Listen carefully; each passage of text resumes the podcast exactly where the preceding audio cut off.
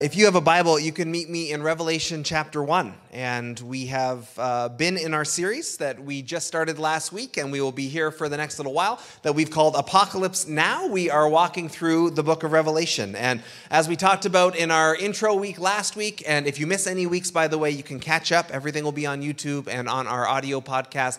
Uh, apocalypse, in the biblical sense, just means revelation. It doesn't mean disaster or catastrophe or end of the world, it means revelation. And so we are digging into Revelation now. We are digging into what God's text says and what does that mean for us. And, uh, and as we do, just uh, as a sidebar for a minute here, um, we are still in the process of figuring out uh, how our groups can work right now at church. We are limited to groups of 10, and we can gather together in groups of 10 for religious service, for Bible study, for prayer, or whatever that may be. And so we have had a number of people who said, yes, we would like to be connected in some way. And when we were originally trying to figure it all out, we were under the impression from the literature that was there that we could potentially have multiple groups happening in the church as long as they never met. So we could have one group in the sanctuary, another group down in the cafe, and there would be no interaction at all. Everyone would be safe. And then just as rules were clarified and as things happened, we realized that we couldn't do that, that that was not allowed under the restrictions at the moment. So we're limited to one group of 10 in the building period at a time, which is way harder when you're trying to get a whole bunch of groups through in any given week. And so we appreciate your patience as we work through it. Our hope is that uh, by the end of this week, we will have our plans in place. And uh, Pastor Sarah and her awesome kids team is figuring out how to get our kids together for some uh, Bible and prayer time together and some connection time. And we're trying to get adult groups figured out. And we are also trying to get our youth figured out. And so the youth actually started on Thursday. Uh, and so because we can only do one group at a time, they had two groups come in that night at different times, staggered. And uh, kudos to Pastor Xavier and his awesome leaders for uh, pulling all of that off. So junior highs were here on Thursday night for the first time in a long time, and that was great. And we followed all the rules, and everybody was safe. And so we are figuring it out, and we appreciate your patience. And we are just going to ask. Uh, I think most of these groups are going to end up meeting maybe every other week rather than every week, and and every group uh, is probably going to have to give a little bit just as we figure out all the moving pieces of this. So if everyone can just be cool, that's just going to be the phrase. Just be cool. Come on, guys, just be cool. Uh, help us figure this stuff out and be patient with us as we do. And we really are working hard to try and make all of these moving pieces come together. So, as we uh, are going to continue through Revelation this morning, the Word of God says that all scripture is God breathed and useful for teaching, for encouraging, for rebuking, for correcting, uh, so that the person of God can be thoroughly equipped for every good work. And so that is our question as we approach Revelation is how is this useful for us? How is this pointing us to Jesus? How is this showing us more about what our walk is to be? How is it calling us forward into holiness, into mission, into obedience, and all of these things? And so uh, we started with the first three verses last week, which is a bit of a prologue, a bit of an introduction to the book book, uh, we noticed that, noted that it starts off by saying this is the revelation from Jesus Christ. This is how the book begins. This is the apocalypse, the apocalypto in the Greek of Jesus Christ. This is the thing that Jesus is revealing to his church. And uh, we are going to continue on starting in verse 4 today. And we're going to get into the authorship a little bit today. And so maybe you have been to an event or you've certainly seen events where you have an opportunity to meet the author. And so uh, you sometimes Sometimes authors will show up at a bookstore for a book signing or they'll have a talk or something. We have a friend uh, named Kara who has written a couple of kids' books. She lives up in Windsor, and pretty regularly, Kara will do something at a library or at chapters where people can come and meet her and she can answer questions about writing the book and she can sign and she can take pictures. And so there's kind of meet the author events. I've had the privilege uh, just through my schooling of getting to meet actually several authors that I really admire because they've written books that are being taught in seminary and they would come and they would would teach the course. And so there was one in particular where I was so excited to meet the author. And uh, he wrote a book that had just changed my life. And then he was going to come and teach for a week at the seminary. And I was going to get to spend a week under his teaching. And I was so excited. And I'd followed the ministry for years and uh, was really looking forward to just getting to know him better and spending some time with him. And um, I'm not saying I thought we were actually going to become best friends, but part of me was kind of hoping that we would just probably become best friends through it. And and this person who I admire.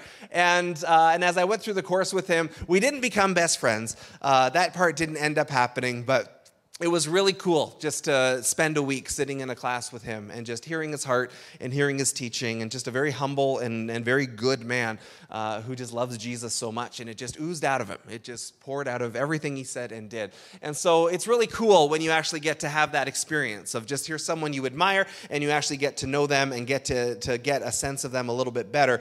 And so that's what the next few verses are going to do for us in Revelation. We're not meeting uh, in person, obviously, but we are going to get to meet John for the first time, who is the author of the book of Revelation. But also, as we talked about last week, John is not really the author of the book of Revelation. As John would make clear, John basically says, I'm just writing down what I saw. I'm writing down what was told to me, what I heard, uh, what I saw in the vision. So John is sort of acting as a scribe as Jesus Christ brings the revelation forward. And we're going to get to know Jesus better through these verses today as well. So let's take a look at our text. We're in John chapter 1, and we are starting in verse 4.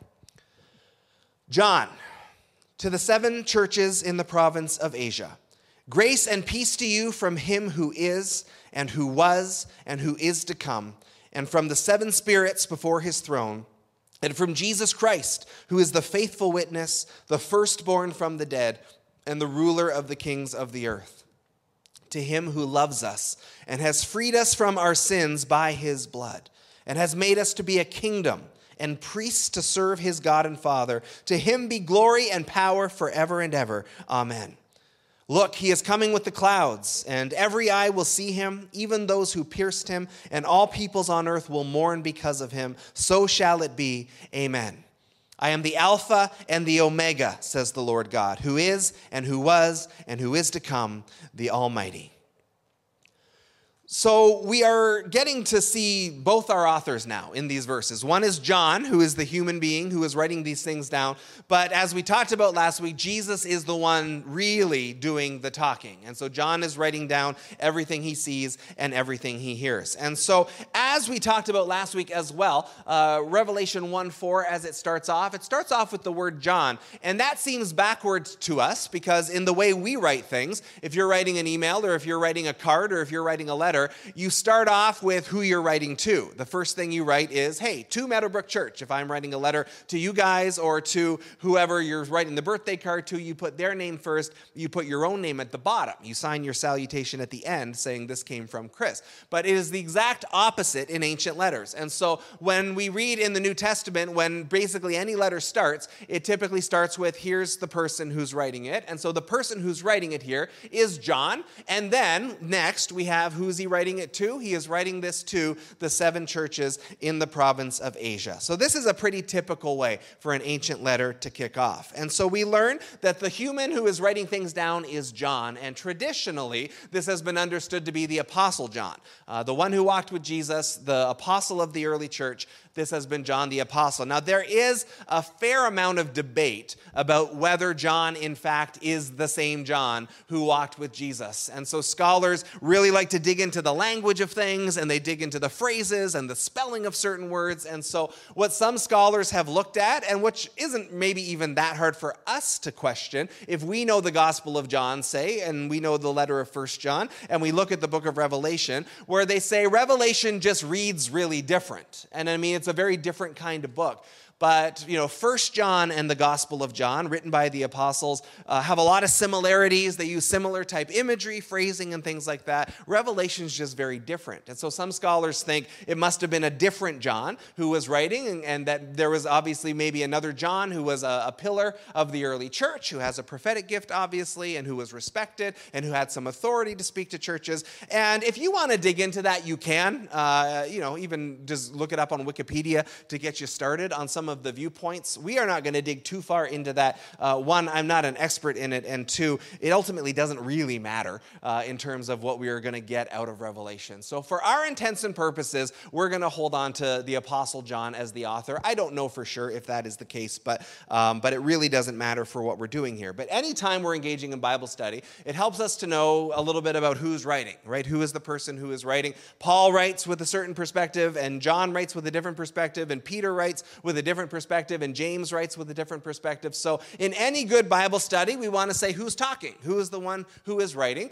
And then we also want to look at who are they writing to? Who is the audience? Who was receiving this for the first time? And what would the word have meant to them? And so we find in our first verse that this letter is coming to the seven churches in the province of Asia. So these are churches we're going to get to know very well in the weeks to come. We're going to take a week to focus on each of them. But these were seven real churches that met in seven real cities in the province of what was called Asia Minor, which is modern day Turkey. And these were not the only churches in the area, obviously, but these are seven churches that the letter is coming to. They're all going through things, as we're going to see in the weeks to come. And so the letter comes ultimately as a word of hope and encouragement to them. But it also should not be considered that the letter was only meant for them because the Bible really, really, really loves the number seven.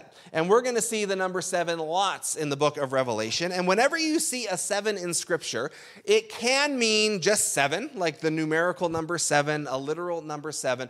But we understand that the number seven in Scripture is often used symbolically to mean just the fullness of or the complete amount. Uh, it's meant to symbolize the fullness. And so uh, sometimes when a seven is used, it just means symbolically, they're just saying that's, that's everybody or everything or, or all encompassing, or completion, or fulfillment, or perfection.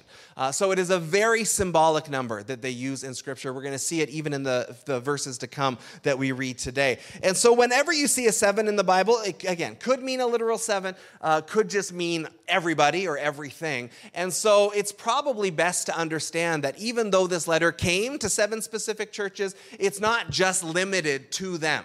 And even the language that Revelation uses, uh, there's a phrase that's going to come up. He who has ears, let them hear what the Spirit is saying to the churches plural, not just one church, not just uh, one message for one group in one city, but there's a message here that was meant to go beyond that. And so, what probably has happened is that John has written a letter to seven churches, but these were all big churches in big cities, and they were probably meant to share it with the surrounding areas. And so, it's a message to the church. It shouldn't be considered to be this only applied to those seven and has nothing left to say to the rest of us. It's meant for all the churches to read, including, of course, us today. Moving on in our text, verse 1, 4b and 5, grace and peace to you. Uh, often letters in the New Testament start with a blessing like that. There's just a, a, wish of God's grace and God's peace to be upon you. From him who is, and who was, and who is to come, and from the seven spirits before his throne, and from Jesus Christ, who is the faithful witness, the firstborn from the dead, and the ruler of the kings of the earth. And so this is really the author that we're meeting as we go through Revelation. Uh, we know a little bit about John. Obviously, John is, is a respected leader in the church. Uh, we're going to learn that he is persecuted and he is in a time of punishment on the Isle of Patmos. We'll get into that next week.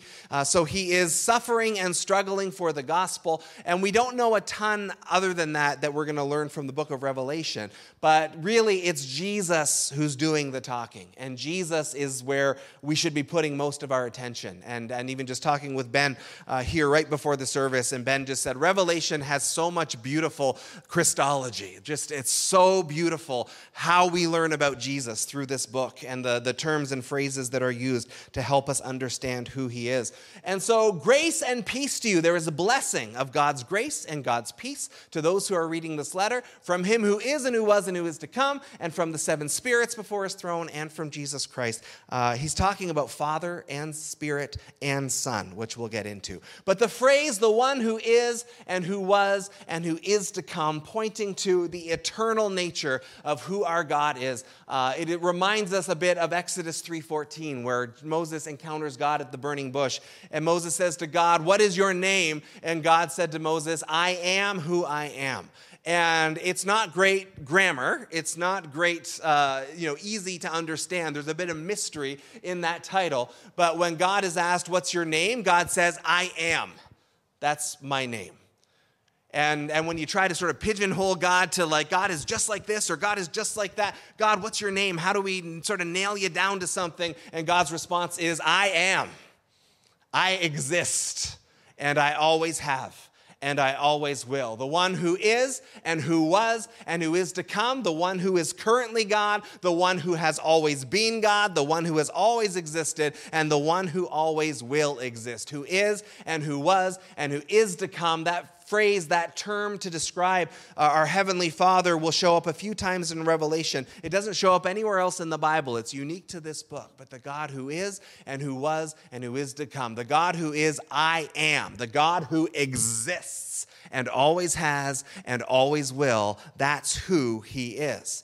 And so that's also our question if you've ever been, uh, you know, questioned by someone who, who maybe doesn't know the Lord or someone who's giving you a hard time about, you know, oh, you believe in creation. Well, if you believe that this started then and the universe started then, what started God, right? Where did God come from? Who created him? You've ever had that question asked before. And our response, which might not be intellectually satisfying to them, but it is the truth and it is the Word of God, is we don't believe God started to exist at any point. We don't believe He had a starting point. I don't have to give an answer for how did God begin because He didn't begin. We don't believe He had a starting point. We believe He has always been the God who is and who was and who is to come. So that is the Father sitting on the throne. And then there's also this next phrase also, grace and peace from the seven spirits before his throne. And you might have a little uh, text note at your bottom, at the bottom of your page, uh, a little footnote there, or your version might even say, uh, from the sevenfold spirit, capital S, before his throne. And I think that second phrase is really what it's getting at. Not that there are literally seven spirits, but there's that number seven again, uh, talking about the Holy Spirit. And so I think the better interpretation is from the sevenfold spirit before his throne. And that points us to Isaiah 11 2. And as we go through Revelation, you're going to see almost everything, almost everything in Revelation ties back to the Old Testament in some way. Almost all of the imagery, a lot of the phrases like this one, they all have an Old Testament connection. And so as we go back to the Old Testament and, and find the context that's being referred to, that can help us understand what John is trying to get us to understand. And so Isaiah 11, 2 is talking about the Messiah to come. This is before Jesus walks the earth, and the Messiah is going to come, and the Spirit of the Lord will rest on him the Spirit of wisdom and of understanding, the Spirit of counsel and of might, the spirit of the knowledge and fear of the Lord. And so there are seven titles for the Holy Spirit in that phrase the Spirit of the Lord, the Spirit of wisdom, the Spirit of understanding, the Spirit of counsel, the Spirit of might, the Spirit of the knowledge of the Lord, and the Spirit of the fear of the Lord. These are all different aspects of who the Holy Spirit is. Now, I imagine there are probably infinite things you could say about who the Holy Spirit is because the Holy Spirit is God. And so he is not limited to only seven things or only seven titles. But again, there's that number seven again. And so Isaiah 11 2 has seven titles for the Holy Spirit that are just meant to suggest that number seven, that this is the complete Holy Spirit. This is the fullness of God. Can you say more things about him? Of course you can. But the idea of the sevenfold Spirit before his throne is this is the Holy Spirit who is perfect. He is complete entirely. The fullness of God is there. And we would push back strongly against any theology about the Holy Spirit that suggests that he is somehow less than. People say stuff about the Holy Spirit like he is a gentleman. They say he is in the background, like he is like the quiet member of the Trinity. And my response to that is Are you nuts? Have you read your Bible? Have you read the book of Acts? The Holy Spirit is not a gentleman. The Holy Spirit is not just kind of quiet in the background. The Holy Spirit in the book of Acts is front and center. He's shaking buildings, He's releasing languages and prophecies, He's performing miracles, He's striking down liars, He is moving with power. And he is doing it, yes, to point to Jesus and to highlight the gospel. But we would push back against anything that suggests the Holy Spirit is somehow this lesser member of the Trinity or background member of the Trinity. The Holy Spirit is fully God. And the seven attributes that Isaiah talks about just point to the fact that he is fully and completely God. He is fully complete. He is perfect. He is perfectly God. So, grace and peace from the Father, who is and was and who is to come. Grace and peace from the Spirit, the sevenfold Spirit before God's throne. And then grace and peace from Jesus Christ, the faithful witness, the firstborn from the dead, and the ruler of the kings of the earth.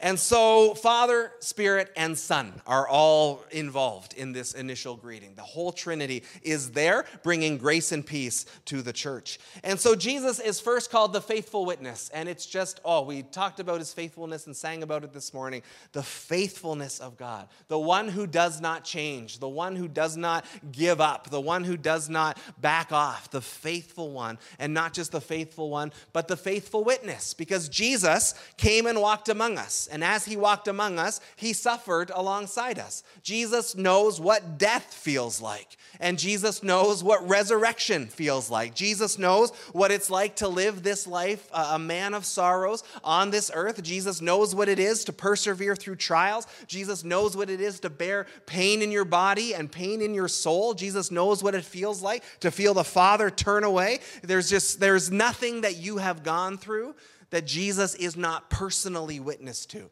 And the Greek word for witness there suggests a personal eyewitness, like someone who has been there, someone who has done that.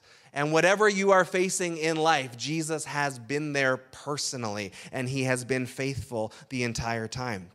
He's our witness in suffering. He is our witness in perseverance. He is our witness even in death. And then he is the witness to resurrection. He is witness to life on the other side, the firstborn from the dead. And firstborn is not just because he was the first one to die and raise again and ascend to heaven and, and achieve uh, glory from God in that way, but firstborn in the sense of the honorific title from an ancient culture where firstborn was a special spot. Uh, you were the head of the family if you were the firstborn. Once your dad died, you took over as head of the family. You got a double portion of the inheritance. Your siblings would have to follow your lead. You were the new head. And so Jesus is the title. Uh, the title here is given not just firstborn in that he was the first one, but the title of firstborn, the title of with his father, the head now of this family. And then the ruler of the kings of the earth. And a lot of Revelation has to do with Jesus being in conflict with the rulers, the kings of the earth, uh, those who are in authority, who refuse to acknowledge Jesus, who uh, fight back and rebel against him. And it's just made crystal clear, we knew this already, that Jesus is over all of it that Jesus is over every king, that Jesus is over every ruler, that Jesus is not worried about them, and that although we can be very much affected by the kings and rulers of this world, uh, Jesus is not alarmed by any of it. And we're going to see as we go through the book of Revelation as well, uh, we are reminded and warned that actually the kings of the earth are not our friends as Christ followers. That's not where our hope is supposed to be. We are not supposed to be focused on what government can do because government is ultimately uh, not belonging to Jesus. And that is not to say that there can't be Christians in government who can do good things, but our hope is not there. Our hope has never been there. The governments of this world are in rebellion against the King of Kings and Lord of Lords. And ultimately, Jesus will set it all right, and ultimately, he will bring all rulers under his feet. Uh, but we have not seen that day yet. And so, uh, when we live in a culture where it's very easy to get caught up in politics and have our focus on politics and, and if we can just get the right people elected or if we can just get the right laws passed, then God's kingdom is going to come on earth. I would suggest that that's just not a biblical idea. And that's not to say that, again, Christians can't be there and be light everywhere and share God's word everywhere and be a force for biblical morality everywhere. That's not a bad thing, but that's not where our hope is. Our hope can't be when the government on earth gets right, then the kingdom finally comes. The kingdom will come when Jesus ultimately brings everything under his feet, which will happen as we go through the book of Revelation. Moving on, verse 5, 6, and B to him who loves us and has freed us from our sins by his blood and has made us to be a kingdom and priests to serve his God and Father. To him be glory and power forever and ever. Amen. So there's a little kind of worship moment here there's a little, uh, a little break to just give some praise to Jesus. And so when that happens in the New Testament, we call that a doxology. And so you've probably heard that term before. Doxology comes from the Greek word doxa, which means glory, and logion, which literally means a saying, like a phrase, uh, but it has the implication of a divine phrase, like an oracle, uh, something spiritual. So not just like a pithy saying, but something powerful is going on in these words. Something spiritual is is happening there. And so it literally means a glory saying or a glory phrase or a glory word. Uh, but what it really is, is worship. It's a little worship break. And so sometimes, if you'll read in the New Testament, you'll see these little breaks happening where Paul will all of a sudden stop teaching and just go into worship mode for a few words. Uh, and some scholars think that these might have even been worship songs, like literally worship lyrics that the early church sang about God and about Jesus. And so there's a number of doxologies that you're going to find throughout the New Testament. Uh, interestingly, this is the only one that's written just to Jesus. This is the only one written just to him. Uh, often they are written to the Father, sometimes they're written to the Father and the Son. This is the only one written to Christ alone. And it starts with, To him who loves us and has freed us from our sins by his blood. So let's just think about that first phrase for a moment. To him who loves us. To him who loves us. I'll say it again to him who loves us. And we can talk about God's love and sing about God's love so much that it can be one of those things where it starts to lose its meaning. It just becomes so familiar to us uh, that we just don't even let the weight of that sink in and the weight of that land on us the way that it should to say that you are a person, if you follow after Jesus, you are one that he loves and has freed by his blood. You are loved by God. The most important part of your identity is that you are loved by God that He loves you, that He loves you. He loves you so much that He went to the cross for you. That's how much He loves you. And it's easy just to be, yeah, love, love, love, right? Sometimes I'll say, Kaylee, I love you. Yeah, yeah, yeah, yeah. Like she's just, sometimes she's not in the mood for it. And it's just, they, they know. They know they're loved, and so it's not that big a deal to hear it over and over and over again. Uh, we shouldn't be doing that with God's love, right? We shouldn't just be, yes, I know He loves me. Yeah, yeah, yeah, yeah. It's like, no, like, let that sink in fresh again. He loves you. God loves you. When you were yet sinners, Christ loved you and died for you. When you were his enemy, he loved you. And there was nothing that you did to earn that love. He loves you because he loves you.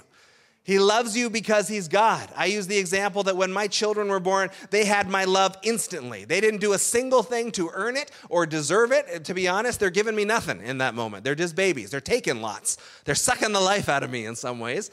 But they had my love fully and completely. I would have died for them in that moment just because I loved them. They didn't earn anything, they just had my love.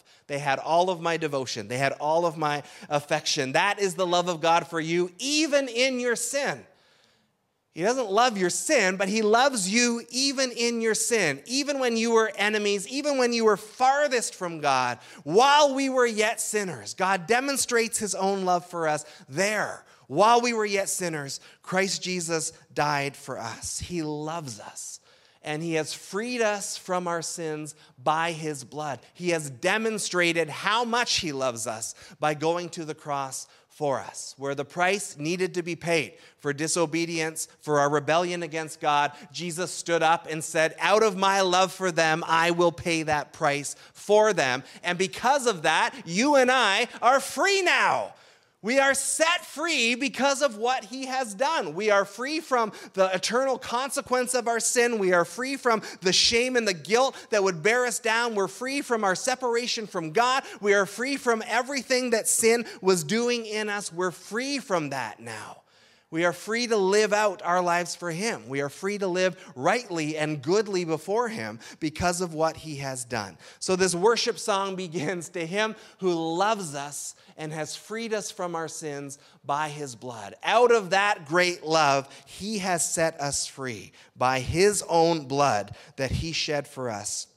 And He's made us into a kingdom that crosses every national boundary, that crosses every ethnicity, that crosses gender, that crosses age, that crosses all things, that He has started His kingdom here on earth, and He has made us into that kingdom. I heard a preacher once say, One of the reasons I know that God is real is that every time I meet another believer for the first time, if I meet a total stranger and I find out they're a believer, there's something where I feel like I've known them my whole life.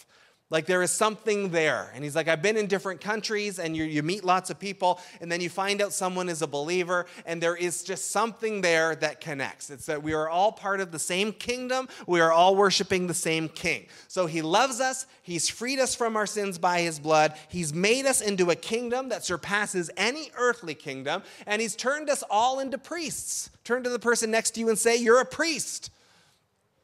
You're a priest. And in the Old Testament, there were priests who ministered in the temple, and they ministered on your behalf. You didn't approach God on your own, you couldn't.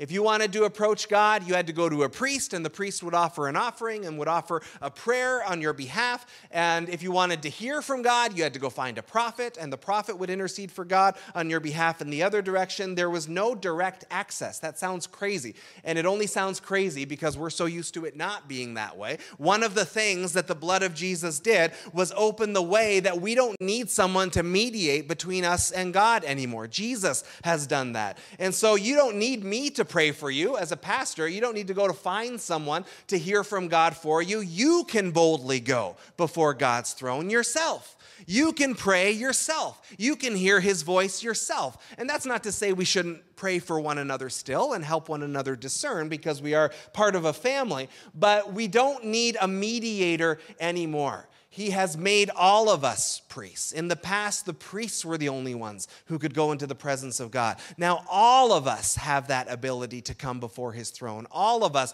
have the ability to worship Him on our own directly with God. He has brought all of us into that place. Last couple of verses Look, He is coming with the clouds, and every eye will see Him, even those who pierced Him, and all peoples on earth will mourn because of Him. So shall it be. Amen. I am the Alpha and the Omega, says the Lord God, who is and who was and who is to come, the Almighty. Revelation 1 7 and 8. And so it's all pointing to this. The end of the story, spoiler alert, is Jesus is coming back. We knew that already, and he told us that was going to happen. But that's the end of this story. Jesus is coming back, and he is going to make all things new. He is going to restore and redeem humanity in its entirety. He will deal with death and the devil for good, and he will complete uh, everything that needs to be completed to bring us back fully into what he began back in Eden. So Jesus is coming back. He is coming with the clouds. And as I said earlier, so much of the book of Revelation ties into Old Testament stuff. And so we want to pay attention to what is this saying about the Old Testament. So the first part of these verses, uh, John is quoting Old Testament passages. He's quoting Daniel and he's quoting Zechariah. So look, he is coming with the clouds. Sounds an awful lot like Daniel 7:13, where Daniel says, "In my vision at night I looked, and there before me was one like a son of man coming with the clouds of heaven." And then Zechariah 12:10 talks about they will look on me, the one they have pierced, and they will mourn for him as one mourns for an only child, and grieve bitterly for him as one grieves for a firstborn son. And so there is some quotation happening here. It's a bit of a mashup of a passage, but John is referring to these two Old Testament verses. And if you've ever wondered why, uh, sometimes when the New Testament authors quote the Old Testament, why does it not line up exactly, including even in these verses?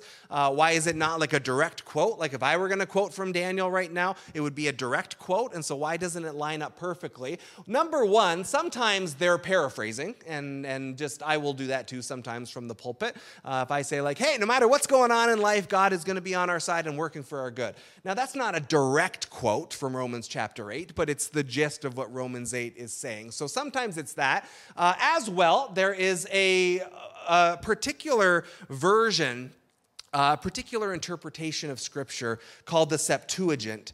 And it was what they used in the early church. And it was a Greek version of the Hebrew Scriptures. And so they were often quoting out of the Greek interpretation of the Hebrew Scriptures. And so our Bible now is a direct interpretation from the Hebrew Scriptures in the Old Testament. And so what they were using in the New Testament was Hebrew that had been translated into Greek. And so that's why the wording doesn't always match up perfectly. Certainly the, the heart and the gist of it is the same. But John quotes from these two Old Testament passages, pointing to the idea that Jesus is coming back. He's coming with the clouds. The New Testament is clear that the first time Jesus came to this earth, it was very much under the radar, right? I'm coming as a baby in this little poor family, in this little poor town. And even when Jesus was in his ministry, he was trying to stay quiet and try to keep things under the radar. But he makes clear that when Jesus comes back the second time, it won't be under the radar at all Jesus said it's going to be like lightning that lights up the whole sky that you can see no matter where you are.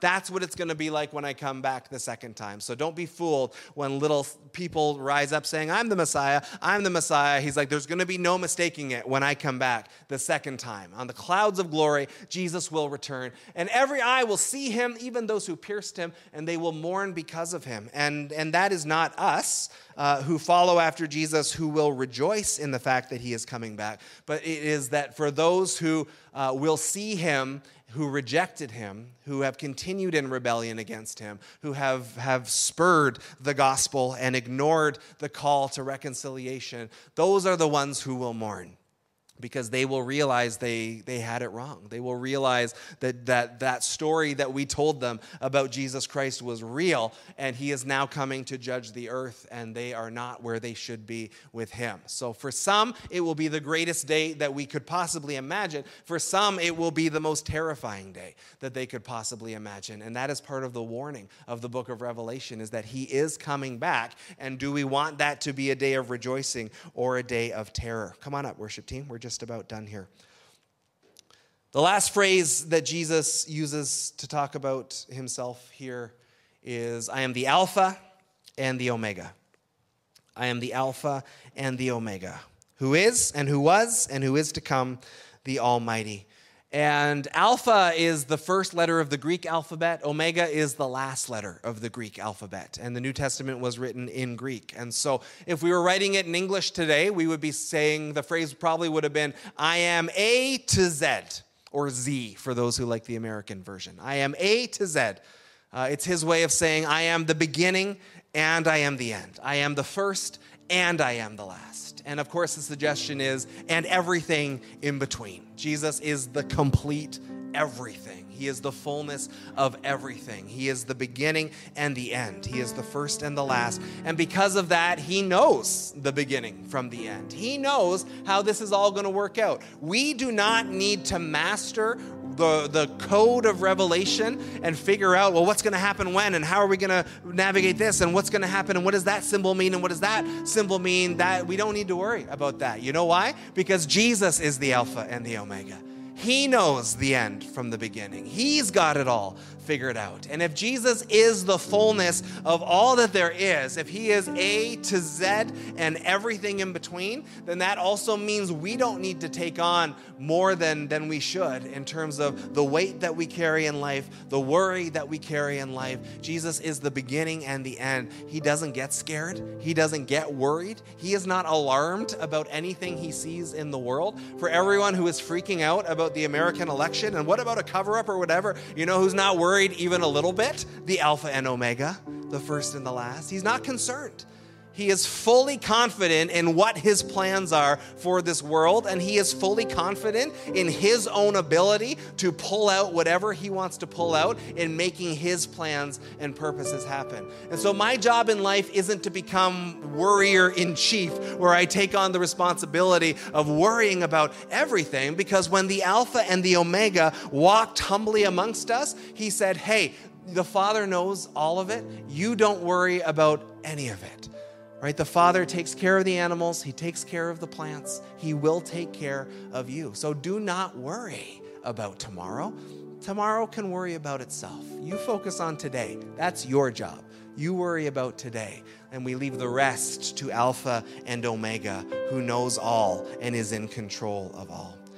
So, as we have met our authors today, John a little bit mostly Jesus, because Jesus is the one really doing the heavy lifting when it comes to Revelation. John is dictating or, or receiving the dictation and writing it down. Um, we're going to get to know Jesus really well in this book because this is the revelation from Jesus Christ. And uh, today, no real homework uh, or anything along those lines, uh, other than let's let God's word and let's let this revelation spur us on to worship Him for who He is, who is and who was and who is to come, the sevenfold Spirit before the throne, and Jesus Christ, the faithful witness, the firstborn from among the dead, the Alpha and the Omega we worship him today. And so the worship team is going to lead us as we sing his praises this morning. We'll encourage you to join in with us at home. The words will be there on the screen. Please give him the gift and don't just sing to the screen. Don't just sing the words as you're reading them. Sing this to him. Bring this worship to him this morning because he's worthy of it today.